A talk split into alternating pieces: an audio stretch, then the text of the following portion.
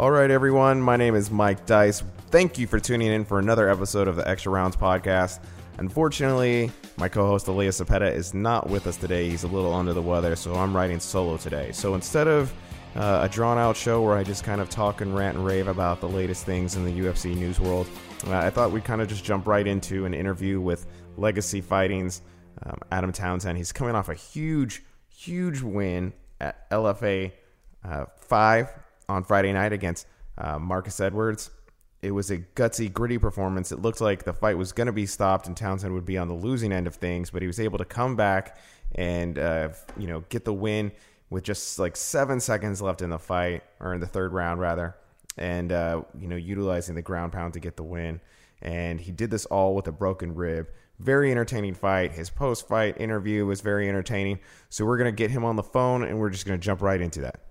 Well, joining us by phone right now is Adam Townsend, coming off a huge win, a gutsy performance, a gritty win at LFA 5 over the weekend. Adam, thank you so much for taking the time out to talk to us. Hey, thanks for having me on, brother. I really appreciate it.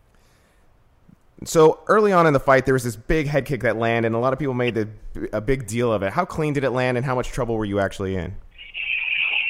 Well, uh, I don't think the kick landed. I think it was that bomb left hand he hit me with afterwards. And um, if you can watch the fight, and and uh, you know, I talked about my rib injury. I, I was at Team Elevation and injured my rib a week beforehand. And uh, as soon as I got out there in the fight, even when I was warming up with my coach in the back, my rib was coming out of place. I actually have a dislocated rib. The cartilage is dislocated. That's, that's what the doctor finally ended up saying uh, Monday. But you know, the rib dislocated, so I was having to put my rib back in place as I was taking that pounding and I finally got it back in place, and then I was able to land that big takedown, and you know that was uh, you know pretty much the rest of the fight right there was me getting the takedowns and me me doing the ground and pound, you know, on him. So, you know, your rib pops out. Does it keep popping out throughout the fight, or is once you popped it back in, was it in place? Yeah, I'm gonna do like a little Facebook live thing here pretty soon, uh, maybe the next couple days, and and walk everybody through exactly what was happening, and you can blatantly tell like several several times uh, now that everybody knows it, like how many times my rib actually popped out. It kept doing it and kept doing it. And uh, you're you're a human. Uh, my my rib cage is a lot different uh, when you look at it, like you know through an X-ray and stuff like that, than I thought it was in person. It's all those cartilage in there. Goes up to your sternum, and the cartilage had popped loose, and it's like cartilage slash bone that was popping loose and coming back out of place, and I was having to mash it back in there to get it set back in the right position. Is that the toughest injury you've ever had to fight through? Most definitely, man. I've hardly ever, you know, I've had a, a few, a few uh, ankle injuries, a few, uh, you know, just a few smaller things in there, but this is by far the, uh, you know, I've never been in pain like that. I, I think honestly, not talking anything bad about Marcus, he was a great competitor, but I think had my rib not been hurt, and I would have really displayed some nasty ground and pound, some nasty uh, jiu-jitsu, and I think I would have stopped him in either, either at the end of the first or you know very soon in the second round. So was the ground and pound the go-to plan the whole time, or was that something you had to pull out because of the rib injury? Grapple. So the, the game plan kind of changed from, hey, let's go out there, because I knew he didn't have that good a wrestling. I knew his grappling wasn't that good, and that's what I was going to use against him. But like I said, when you know when it, when I started hurting, I was like, well, I'm going to have to sit up and strike with this guy. And then after I got him on the ground and I saw that his wrestling wasn't wasn't good, then I knew that that my wrestling would be super effective, and even with hurt ribs, it would be a lot better than his. And you know, as you could tell through the fight, it really was. And, uh, you know, I just had to make do with what I could. It was, uh, you know, never been hurt like that in a fight. And, uh, you know, I, I was able to get through it. So after the fight, you gave out your number. yeah. What are some of the weirdest things that happened after that? Text messages, phone calls, whatever. Did, did people blow you yeah, up? Yeah, I got back to it, it. took me. It took me about I'd say twenty minutes to get back to my phone after I won and took pictures and you know got congratulated and this that and third and uh and before I looked at my phone, I was just kind of you know chilling and and uh, everything. I looked at my phone and I normally have tons of text messages and phone calls and you know Facebook and stuff like that. After I fight, it really wasn't a common thing, and I looked down and I had like 159 missed phone calls. And I was like, well, that's pretty strange, you know what I'm saying? So, and then I went through my text messages, and I had about a hundred and something. But like I said, that's normally pretty normal for me to have that many after I win. And uh, and uh, it was just really funny when you know I got through that reading some of them, and all the text messages were super cool. People was like, "Hey, man, I'm a big fan. You're a warrior," you know, just stuff like that. There wasn't very many uh, really creepy ones. There's a couple of saying like, "Marcus whooped your ass," and you know it, and just like things like that. But every other one was really it was really really cool. I mean, people was being really uh, uh, motivational and just you know let me know that they're fans now because of the way I fought and the way I survived and uh, you know how I come back and got the finish and everything like that. Was that something you just kind of did in the spur of the moment, or was that something you had kind of thought about doing before the fight? No, it was all spur of the moment. I, I had a, you know, I, I think everybody does that. It seems like they do anyway. Just goes out there and has like a, a, a victory speech in their head already. My victory speech just to shout out Sean Shelby and Mick Maynard and Dana White. You know, let them say, hey, you know, it, it's just, it's, you know, let them know, hey, I'm here. I'm, I'm 17 and four. I've won 11 out of my last 12 fights. I've never been finished. I've only lost split decisions. You know, let them know all those things, and then you know, like, hey, call me. And then like in the middle of hey, call me, I was like, uh, you know, you just kind of put my number out there. So it was like I said, it wasn't really like a that that was the only part that was improvised was the phone number thing, and and I don't regret doing it. Really, it didn't really cause me any trouble. So I think it was still a good thing, and it's got a lot of attention as well. Now, the most important question, though, is did Sean Shelby or Mick Maynard call you yet? They have. I've, I talked to Mick Maynard. He didn't call me, but I've talked to Nick and I've, uh, I've talked to Sean, and I'm just kind of waiting on to hear what what the deal is. So I don't know, man. I just don't see. I, I know they got a full roster. I know there's tons of the guys that want in and need in, but I don't feel there's anybody any more deserving than I am to get in or get my next shot. I mean, I've I put the work in. My record speaks for itself. Uh, my fan base, my personality. You know, I, I just don't see, you know, what more they could want out of me um, to do before I get there. They're taking guys all the time that have way shittier records, that have way less fan bases, that are worse, you know, and in my, in my opinion, a, a really a lot worse fighters that are just getting in because who you know and who you blow.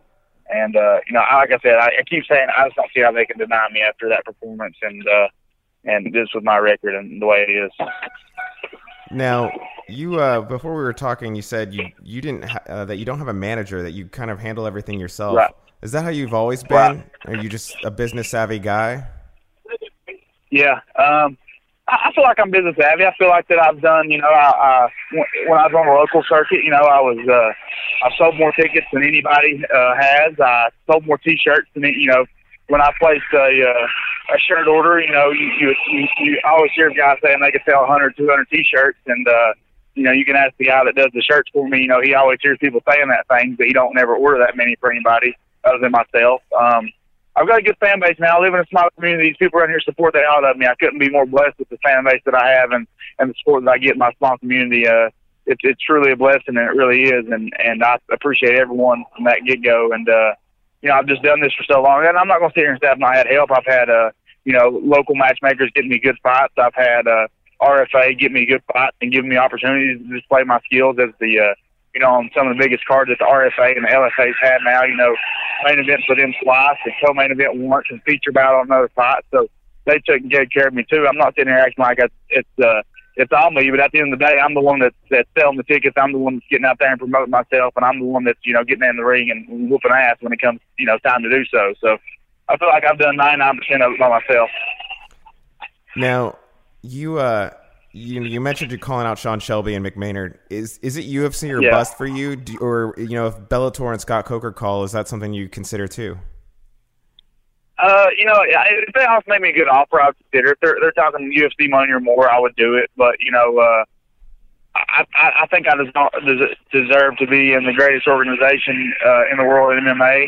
Just like when I went to China and fought, um, I was kind of over the UFC because kind of you know they was kind of pushing Sage Northcutt and certain things like that that kind of aggravated me because there's just so many guys that get these opportunities, like I was saying earlier, that I truly feel don't deserve it. That I truly feel they got the opportunity because of their coach, the gym they was at, or some bullshit like that. And I'm up here, you know, winning all these fights, doing all these things, and making a name for myself uh, off of my own skill and my own talent. And I'm not getting what's rightfully deserved for mine. Not like I said, it's not that I really don't want to go Bellator, but I think I deserve to be in the UFC. And, and you had mentioned that you had talked to Mick. Was it was it are things optimistic? I know you can't give away too much, but are things seem like they're going to head the right way. Yeah, I mean, basically, you know, we talked, and you know, he, the thing with Mick is now is, uh, you know, I've kind of, you know, been messing with him back and forth for a while now. But the thing with Mick is he don't handle my weight class, so I don't know how much pull he has, um, in the other weight classes with Sean. I don't I don't know exactly what they're letting Nick do right now. You know, he's just been in there for you know since really since January, honestly. So you know he's not even been in there two full months yet, hardly. So uh, um, yeah, I'm just waiting on you know waiting on that to happen. Really, I, I just got to talk to Sean. Thing about Sean too is he never really gave me a lot of time the day before when I was trying to make a push for 145 UFC back when Joe Silva was there. Joe Silva would email me, you know, within within an hour of me, emailing him. He invited me to the Ultimate Fighter and picked me for the Ultimate Fighter when the McGregor and the uh, uh, Faber season was going on. And I made the show, and then uh, I don't know if you know that story or not, but it's a long story about how basically they sent a bunch of guys home that wasn't going to be on the show, and then those two other guys that already got sent home and didn't even do all the stuff that they were supposed to do was back on the show, and I was sitting at the house uh, so, like I said, it's another one who you know and who you blow type of things. Uh, and you know, I, I think they really missed out uh, from not putting me on Ultimate Fighter. But um, you know, like I said, I've, I've I've had a hard road with UFC, man. I'm still trying to make that push to get there. So I guess we can only time will tell and see what happens. I, I didn't know that story. That's really fascinating to hear that you were booked to be on the show and then it ultimately didn't come to fruition. You were kind of sounds like the last guy left out. Yeah, I, me and uh, actually the uh, another there was two other people that kind of got the same shit that I did, and one of them was uh, uh, Hurricane uh, Jose. I think his name no Sean, uh, Shane uh, Burgos. He's from like up in Philadelphia, New York area, I guess. And I talked to him a lot on Twitter and stuff, and he seems like a cool guy. And uh, uh, he had the same situation happen that I did. They called him and told him that he was going to be a, he was going to be an alternate, you know, like a uh, a week out from you know flying out there. So it was just a you know it, it was a bad deal, man. It really, it really kind of pissed me off for a while. And like I said, that's when I kind of was like, hey, I'm gonna go fight overseas and do that type of thing. And then, uh, you know, after I beat Junior over there, I was like, man, I was like, I, I belong in UFC. I, I, I belong there, and I wanna, I wanna. It, the reason I started doing MMA is because of the UFC. Like, I, I, you know, I was one of them guys that sit at home, watch it on the TV. Me and my friends would put on gloves and grapple after we watched the UFC events, drunk as hell and that's what got me into the UFC. I loved it, and I always knew that I could compete with those guys, and I'm still trying to prove that I can, and and I know I can. I'm just waiting on my opportunity to do so. So, did they ever give you like an exact reason why they ultimately didn't go with you for the show? No, no. Uh, I even I was even kind of close with one of the producers, and he was texting me all the time, and even like texting me after I fought after that, and like, "Hey man, good fight, blah blah blah. Your call's coming, blah blah blah." But you know, uh, like I said, I mean, I, I know the reason. I think that was, you know, I, I can't see any other reason other than I talked to uh, one of the coaches, um, some MMA lab, well, uh, John, uh, John Crouch. Talked to him, and it was two of his guys. Uh, like I said, they got sent home. That Chris Chris kid got sent home early, so they wouldn't take nobody off a loss because he was 12 and one. But his last fight was a loss. They said they wouldn't take nobody off a, off a loss. They sent him home that home on that Monday I stayed out there for five more days doing medicals, uh, inter- medicals and interviews and all this shit. And then when, uh, like I said, then when I watched the show, you know, come on, there he is out there on the show, and I'm sitting at the house. So now I think that was more or less to do do than anything. It seems like uh, connecting with Shelby's kind of been the hurdle for you. Have you met yeah, him in the yeah. pa- Have you met him in the past? Is there like a history or a story there, or is it just one of those things where you can't connect? Uh, you know, I, I talked to him when I was at the Ultimate Fighter. He seemed uh, okay. I think I spoke to him uh, at a UFC event in Nashville. Uh, Joe come up at him and Joe both. Well, Joe approached me. I was sitting front row. My lawyer got me some front row tickets, and uh, I was sitting up there with him and and Joe come right up to me, and Sean was beside of him and, and uh, spoke with him, and and uh, he was like, "Hey, I saw." You know, he asked me about my fight, and you know, I was I think I was about the main event that uh, fight for uh, the RFA out in uh, California, and I think I talked to both of them there. And, and Sean, like I said, he's never really like gave me a lot of uh, you know gave me a lot of, of his time or whatever. But Joe was always super cool. So then when I heard Joe was leaving, I'm like, damn, like you know, maybe it's just Sean, you know, just, you know, has a lot of other stuff on his mind and does a lot of different things and meets a lot of other fighters. And, you know, every Tom, Dick, and Harry fighter wants in the UFC and, you know, of course, messaging him, but they don't have the accolades that I do either. So I don't understand it. We'll see, though. Well, I wanted to talk about your team. You uh, you kind of mentioned them earlier. Um, you said that you're at Team Elevation. Maybe you could kind of tell us a little bit about yeah. your coaches, training partners, how long you've been there, what you like about it. Uh, I started at a gym called uh, TOT, and uh, the coach, he was just a very uh, basic jiu-jitsu guy, uh, probably a blue belt maybe, and um, started there and just kind of started branching off with other guys on the team that would, uh, you know, give me some good insight and things like that. And um, ended up meeting one of the, my coaches now named Dustin Walden. He was referee in my first fight, and uh, he offered me some striking uh, help after afterwards. And I was like, yeah, man, I'd love. I need a strike coach because I had eight amateur fights. I was eight zero and won my first pro fight, and I had no idea how to strike whatsoever. And uh, so basically, I waited till my second pro fight before I got a striking coach, and I've been with him ever since. You know, he offered some help, and when I went over to their gym, I thought it was just going to be a striking gym, and it was an actually it was an actual MMA gym. You know, we worked on wrestling, worked on jiu-jitsu, worked on striking, and and I, everybody over there was pro at the time and badasses, and uh, we had a great group of guys. And started over there uh, as a pro, and I've been there ever since. Man, our team's kind of it's kind of dwindled down uh, to now we just got a bunch of amateurs. All the pros have kind of uh, got beat and kind of quit, and just you know I'm pretty much the only one that's still doing it, other than me and my coach. You know, everybody is such a rough sport. And I understand that. Just like my coach now, my coach, uh, he don't even have his own gym. We don't even have our own gym no more. My other buddy opened up a gym, uh, Dustin Long, and now he is, you know, he's a seven, seven and two or seven and three as a pro, and kind of me and him running the gym now. And my coach Dustin comes over to uh, hold mitts for me and just, you know, kind of watch me throughout the week when he can. But He's in real estate now. My other coach Caleb, he, uh, he he got his own business now, doing his own thing, and then my coach uh, Casey Option Nine is my jiu-jitsu coach, and I go over there twice a week. So it's been this camp was really really hard for me because I had to do so much on my own. But at the same time, it let me know, hey, I can still do these things, still be from here, and still compete at the same time. Wow, that's uh that's incredible. Yeah. So, at this point in your uh, career, no matter what fight you sign next, do you have half your mind on being ready to drop it and do everything if the UFC calls? It seems like so many people, when they finally make that jump, it's like a last minute replacement. Is it just kind of a staying ready for when that call comes?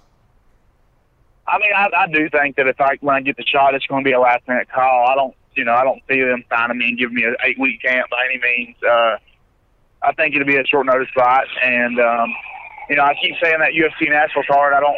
I'll, I'm the biggest fighter in Tennessee. I, I would sell more tickets and put more asses in the seats than anybody there. Of course, UFC don't care about that really. You know, I mean, you got to look at it. And I, I understand the business side of things. I promoted a show, two two shows, so I understand how everything works. And especially with UFC, it's uh, you know, on a much grander scale than anything I've done. But at the same time, uh, you know, it's it's like this. It's like okay, they might put five eight thousand people. They might put eight thousand people in that place. Uh, probably not that many, but probably maybe they might put eight thousand people in that place. So, do they really care about an extra three or four hundred tickets? Do they care if it's eighty four hundred or eighty three hundred compared to eight thousand? Probably not, because most of their money's coming from sponsorships and TVs and and and, and all that stuff, anyways. Uh, so I understand that aspect of it, and that's why they don't really care who they get or who they put on the card, or if they got to fly somebody out or whatever because it really don't make that much difference in the money for them. But uh, you know, I mean, like I said, it'd be awesome to, to have my first fight in UFC Nashville. Well, thank you so much for uh, taking the time out to talk to us. Best of luck to you. Hey, thank you very much, brother. I really appreciate the time, man. Hey, no problem. Hopefully, when you sign with the UFC, we can have you back on. Damn right, brother. I appreciate it.